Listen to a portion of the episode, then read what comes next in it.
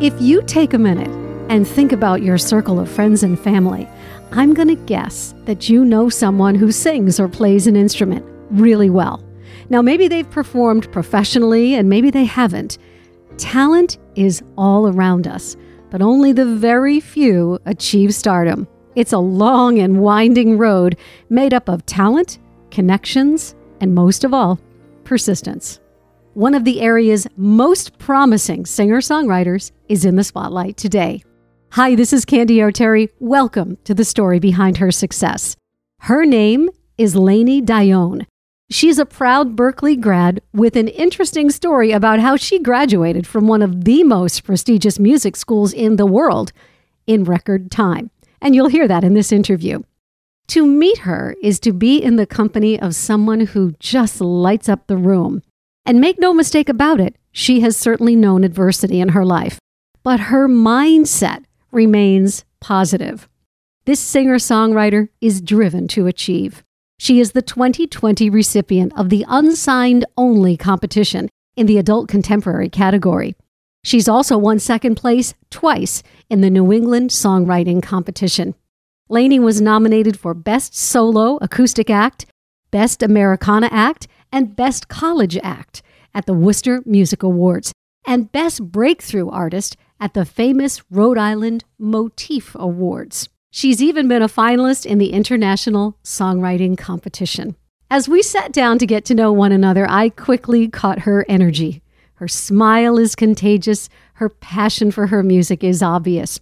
So I started out the interview by asking her what came first, her singing or her songwriting. I sang in the bathtub when I was little, so I'd say that. Is there a story about that? Did that is that what your parents told you? No, I mean I always sing Charlotte Church for some reason. Like you would not guess that, but but yeah, yeah, I used to really like opera. Weird.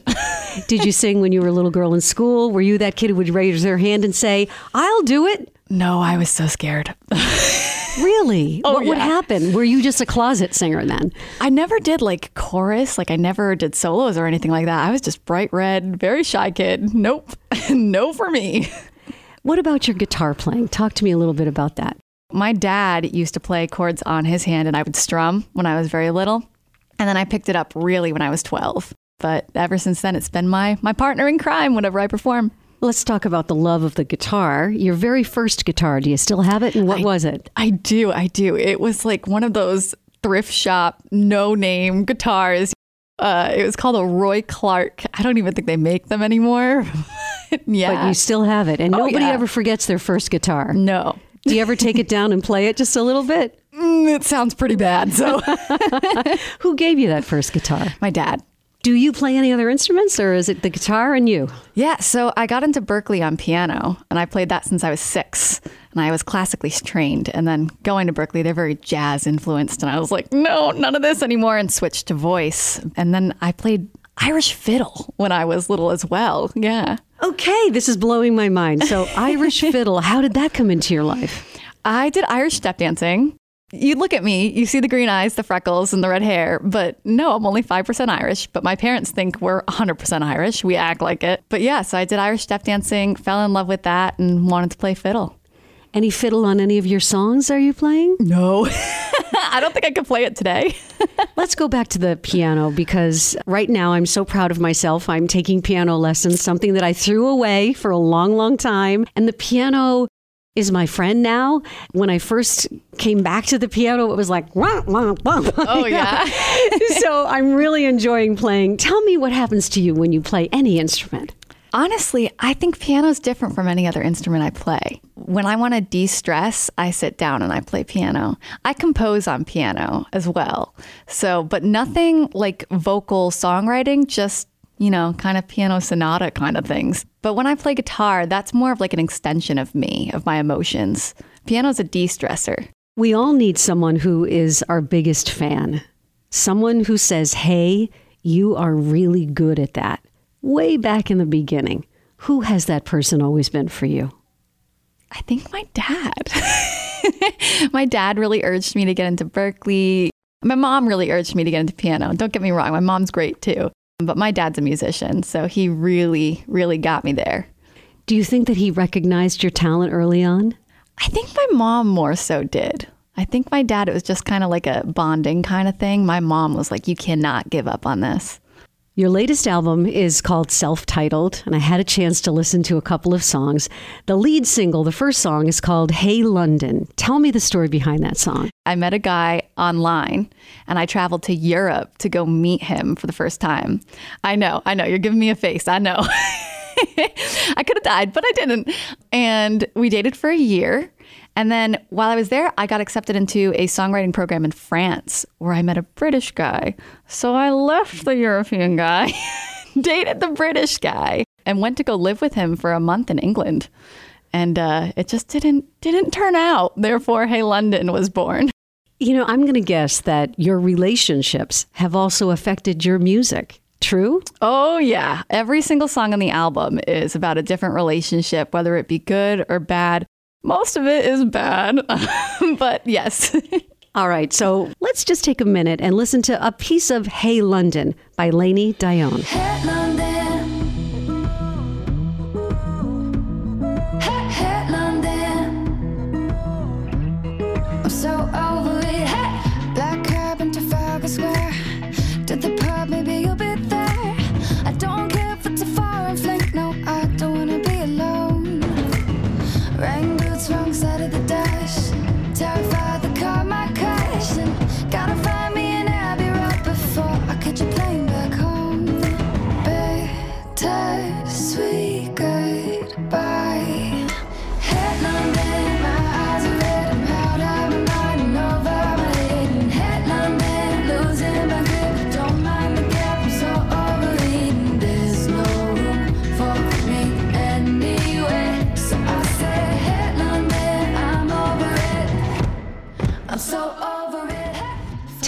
another story from one of your favorite songs on this CD, or is it impossible to say you have a favorite song because they're your children? I mean, they are my children, but I would say Wake Up Call is probably one of my favorites just because it's the most recent. I dated a guy for four years. We lived together and he ghosted me for about three days. And on my birthday, at the end of those three days, he broke up with me via text. And so I wrote this really angsty, crazy song about it. I mention his name secretly in the song, but it's one of my faves. And if he happens to be listening to this podcast, we're still pissed at you. and here's just a piece of the song Wake Up Call by Lainey Dionne. Yeah, yeah, I'm sick of the lies. You do this every time. Award winning actor had me fooled, it was fun. Should've listened to mom, read the signs on the wall. You never really cared about me at all. Now it's my birthday weekend, and you'd rather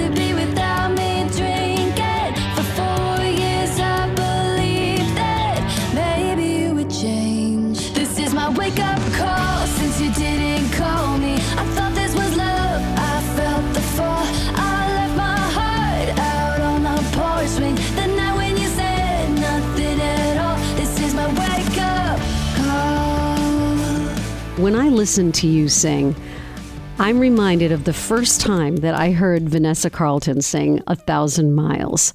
I think there's a beautiful tenderness in your voice. It's very authentic. Tell us who your musical role models have been. Wow, I love that. Vanessa Carlton. I'd say I really like artists that probably not a lot of people have heard of. Gabrielle Aplin is one of my favorites. She just really speaks to my soul. Another one is Sigrid, Charlotte Lawrence, Maggie Rogers. But I mean, you got to bring it back to the classic big people coming in like Taylor Swift. I like a lot of women in music right now. What's the best song you've ever written? What's the song where you look back on it, at least at this point in your career, and say that is a beautifully crafted song? Honestly, when you first said that, immediately I thought of Cumbria, the song on my album, because that's the only song on the album that I wrote by myself. Everybody else had co writers. So that one's a little bit more close to my heart there. Let's listen to a piece of that song. We knew we only had a day to figure this out. All of our doubt, and we threw it away.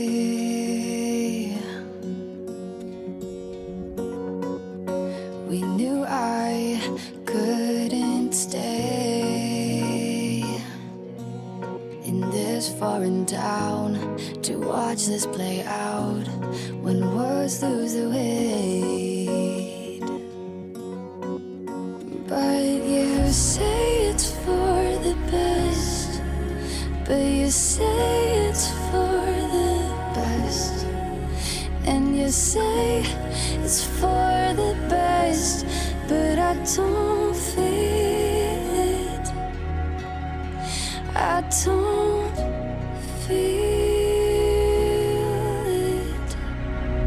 You record a song that you've written and you breathe life into those lyrics, and then you listen back to the song. Are you critical? Or are you like, wow, that's really good? Ooh. I mean, if I'm writing by myself, usually whatever I write first comes out. That's it. Final copy, we don't touch it. That's like a raw emotion. But if I'm writing with someone else and we have like a goal in mind, we want to write a song about this concept or we want to have this kind of emotion, it's more of a you can go back and revise kind of a situation. I've been spending an awful lot of time in Nashville interviewing country music icons for a new series that I'm doing called Country Music Success Stories. And songwriters like Kent Blazy, who wrote seven number one songs for Garth Brooks, including his first single, If Tomorrow Never Comes, has piles of notebooks and journals right on his dining room table where I interviewed him. And he says they're filled with thoughts and verses. Some are completed and some are not. And then there was a woman named Karen Staley, who's written so many hit records, lots of them for Faith Hill. One you'll know called Hey Baby, Let's Go to Vegas. She says, and I wanted to tell you this story, that she gets these ideas for titles and for lyrics, and she literally runs to write them down immediately because she believes that she has to catch them right away before somebody else gets them. Have you ever heard of that? She thinks it's almost divine. I can see that. Whenever something comes to my head, I have to write it down immediately on my phone or wherever I'm at. Yeah. Or I'll voice memo it. Sometimes I'll be in the middle. It always happens in the shower. You know, when you get those shower thoughts, I'll just have to like get out real quick, text it in there, and, and call it a day. You know, you've been talking about co writing songs, and a lot of people don't understand that there's a real discipline to co writing. Tell me how it works for you when you're writing with someone else. Yeah, so usually we pick like a topic or we'll already have kind of like a title in place of what we'll go about. And then it depends on the person you're writing with. But it's very back and forth. Like, I'm going to bounce this off of you. Eh, I don't really like that. Let's go this route. And we usually have like a background track that we're already set with that kind of has the mood of it. So it's pretty cool. How does it work in Massachusetts versus how it works in Nashville? Because in Nashville, a co write, if you're in the room when the song is being written, you're on the song. Yeah. So I wrote the whole album except for one song in Nashville with the Nashville Writers Clause, basically. Whereas if you're in the room, you get a credit. And I apply that here too. A lot of people don't. And I don't like it because I mean, if you're in the room and you're you're given some You're feedback, part of the creative yeah, process. You know, you might not have gotten there without me saying that or without someone else saying something else. You know, so I like the Nashville clause. How would you like to hear someone else singing your song? Actually, the last song on the album, which is the last single I released called I Love You to Death, was almost sold to Selena Gomez, which would have been so cool. But it was in the running for a couple months, didn't make it, and it went right back to me, and I still love that song anyways. And you know, I've heard that sometimes an artist will put a hold on a song and then you can't do anything about it and it dies on the vine. yeah, yeah. My song was on hold for a couple months, and that's why the album was a little bit later than usual. But it all worked out. It all worked out. What if someone said, Ooh, that song Hey London by Lainey Dionne? I want to sing that song. And that's like somebody really famous. How would you feel about that? So I actually played a private gig where somebody was like, "Oh, we didn't even think that we could book you because we thought you'd be famous because we heard this song Hey London." And I was like, "Oh my god, no. You could totally book me. That's crazy." But yeah, yeah, it, it would be insane for people to really look at me like that. And you wouldn't mind getting the royalties from somebody really famous singing your song, right? Oh, yeah, no. Let's go back to the very beginning. Tell us a little bit about where you grew up and what it was like growing up in your house. So I grew up in Smithfield, Rhode Island. It's a small little town and, you know, the smallest state. It was nice. I mean, there's not like a huge music scene there, which is actually kind of good because it's easier to be seen and easier to get some gigs because there's not a lot to work with. Right, but right. yeah. Was music always playing in your house? I mean, you said your father's a musician, so talk a little bit about that. Oh, yeah. I mean, whether we liked it or not, dad would be in the basement playing some old 70s lick on his guitar. But uh, my mom liked Do not the- make fun of the 70s. I will not have it. my mom liked more of the Karen Carpenter, Carole King kind of vibe. So those stuff were those are always playing.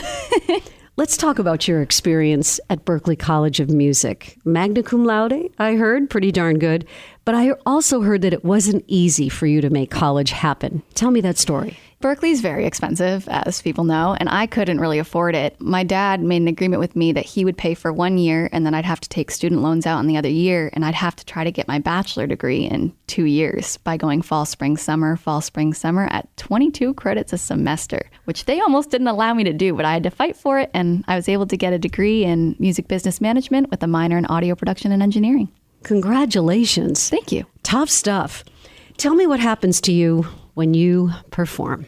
Ooh, I get really nervous right before I perform. Like, oh my God, is everything going to go great? Is it going to be okay? You know? And then as soon as I get out there, it's like a different feeling hits you. It's almost like an like outer body experience, I think. It's just a calmness that's just cool. It's a connection with a crowd. It's a connection with music. I can't even describe it. Speaking of that, what do you hope your audience experiences during one of your concerts? How do you want them to walk away feeling? It depends on whatever song I'm singing, but there's a lot of sad songs on the album. And when people hear it, they cry. And that makes me feel like I did my job. Not that I like to make people cry, you know, but like eh, people can connect with you, can connect with whatever you're going through and feel like they're understood. And that's what I want people to feel like. I want to feel understood and I want people to feel understood. You know, the pandemic has really sidelined performers because their venues are closed and people are not going out as much as they used to. Fortunately, things are starting to open up again, but how did you get through that period? Really tough. I had a couple of health issues, so it was like very scary for me. So I didn't do any indoor shows. I only did a couple of outdoor shows once a week, and that really kept me going at Country Kitchen in Smithfield. They're my lifesavers. Now that I'm vaccinated, I'm excited to get back to doing more shows, and it's going to be a good time. I mean, it was really crazy though. Health issues. Yes. What happened? So I had meningitis, which is like crazy, right? Like no one gets that. But Wow. Yeah, How and I- did that happen? I actually had it while I was recording the demos and writing the songs for the album, and I had to leave the studio to go get hospitalized. In Nashville, yeah, it was crazy, but um, I can't leave until this song is over. pretty much, yeah, that's how I was because I thought I'm just having a headache, like I'll I'll get through it. Yeah, and I had to fly home. The days of being signed to a record label and having their people do your publicity are gone. But the digital age also gives artists a worldwide audience that many, many years ago they couldn't get. And there's a lot of freedom in that. Am I right? Yes. It's much easier to get your music out there. At the same time, it's so oversaturated that you might not even get heard. It is easier in a sense, but it's also harder in a sense, you know? When you are not singing and you're not writing, tell us what your favorite pastime is. Ooh. I have two little dogs that I absolutely love. I love to walk them, sit on the couch with them, chill with them. I also like to paint. I mean, most of my life is music, so there's really no downtime for anything else. Are there any words of wisdom, Lainey, that you could pass along to an artist behind you, somebody who doesn't have as much experience as you do? Maybe some lessons you learned the hard way? Always be confident in who you are and always be kind to the people around you. I think that a lot of artists feel like they have to kind of bulldoze their way into certain scenarios or see competition and start to get less confident in themselves and then act a certain way. And just don't do that. you know, be confident in who you are, be confident in being kind to other people. I know this may sound a little bit crazy, but over the many years of interviewing artists and singers in particular, I have learned that they visualized their success very early on in their lives. They saw themselves doing what they loved. Did this happen for you? I'd say maybe when I was like 17 or 18, I knew that like I'm a very driven person. I get what I want. That was all I could see for me. So that's what I'm still striving for today. You just talked about striving. How do you hold on to your dreams when things get tough? When you get that rejection, when Selena Gomez is not going to record your record and you were hoping that she would, or when the venue closes and the pandemic comes, how do you stay positive? I don't know if that's really been an issue for me. I mean, things haven't happened and that's sad, but like you always just keep working. It's just like, okay, moving on to the next opportunity, moving on to the next thing. Like you don't let anything really get you down. Otherwise, you're going to be stuck. Last three questions we ask everyone who sits where you are today. And thank you so much, Lainey, again for coming and telling us your story. The first one is What's the best piece of advice you've ever received in your life, and do you use it regularly? I'd say probably to let things go. And it's hard for me to do that what's meant to be will happen. I have a hard time not letting things go. I just need to like make it happen, but sometimes it's just not in the cards for you. If there's an obstacle in your path, how do you get around it? I push through it. if there's an obstacle in my path, I mean, I usually don't let things stop me. If I really want something, I'll really, really go for it no matter what. But you, you got to keep the vision in place. You got to stay focused. Let's flash forward 10 years from now in your heart of hearts, in your greatest dream and your greatest hope, what do you hope to see for your life, for your career? I hope to be successful in music, and that doesn't necessarily mean becoming famous. I just want to be able to be happy in what I'm doing and make a living out of what I'm doing and to touch other people's souls as well. And that leads me to my final question because, you know, I think success is a big word. It means a lot of different things to a lot of different people. And I would also guess that if you and I were to be sitting here 10 years from now, 20 years from now, and I asked you this question, you'd have a different answer than the one you have right now. What does success mean to you? I think success means being able to live a happy life and a comfortable life, not having to worry about the small things or the things that a lot of people in this country have to worry about, but it's being happy and being content and being okay. Lainey Dionne, I want to say thank you so much for being this week's guest on the story behind her success and best of luck in your success as a singer songwriter. Thank you so much for having me. And that's the story behind her success for this week. I'm always on the lookout for the next woman to profile. So if you have someone in mind, please let me know. Just go to my website, candyoterry.com. That's candy with a Y, O T E R R Y.com you can email me right off the website. Follow me on social and please tell your friends and family about the show and leave a review if you would be so kind. And if you are listening to the story behind her success on one of our radio affiliates, thank you for listening to this station and thank you for spending time with me. I'm truly grateful. I'll have a new story for you next week. And remember, when we lift each other up, we all rise.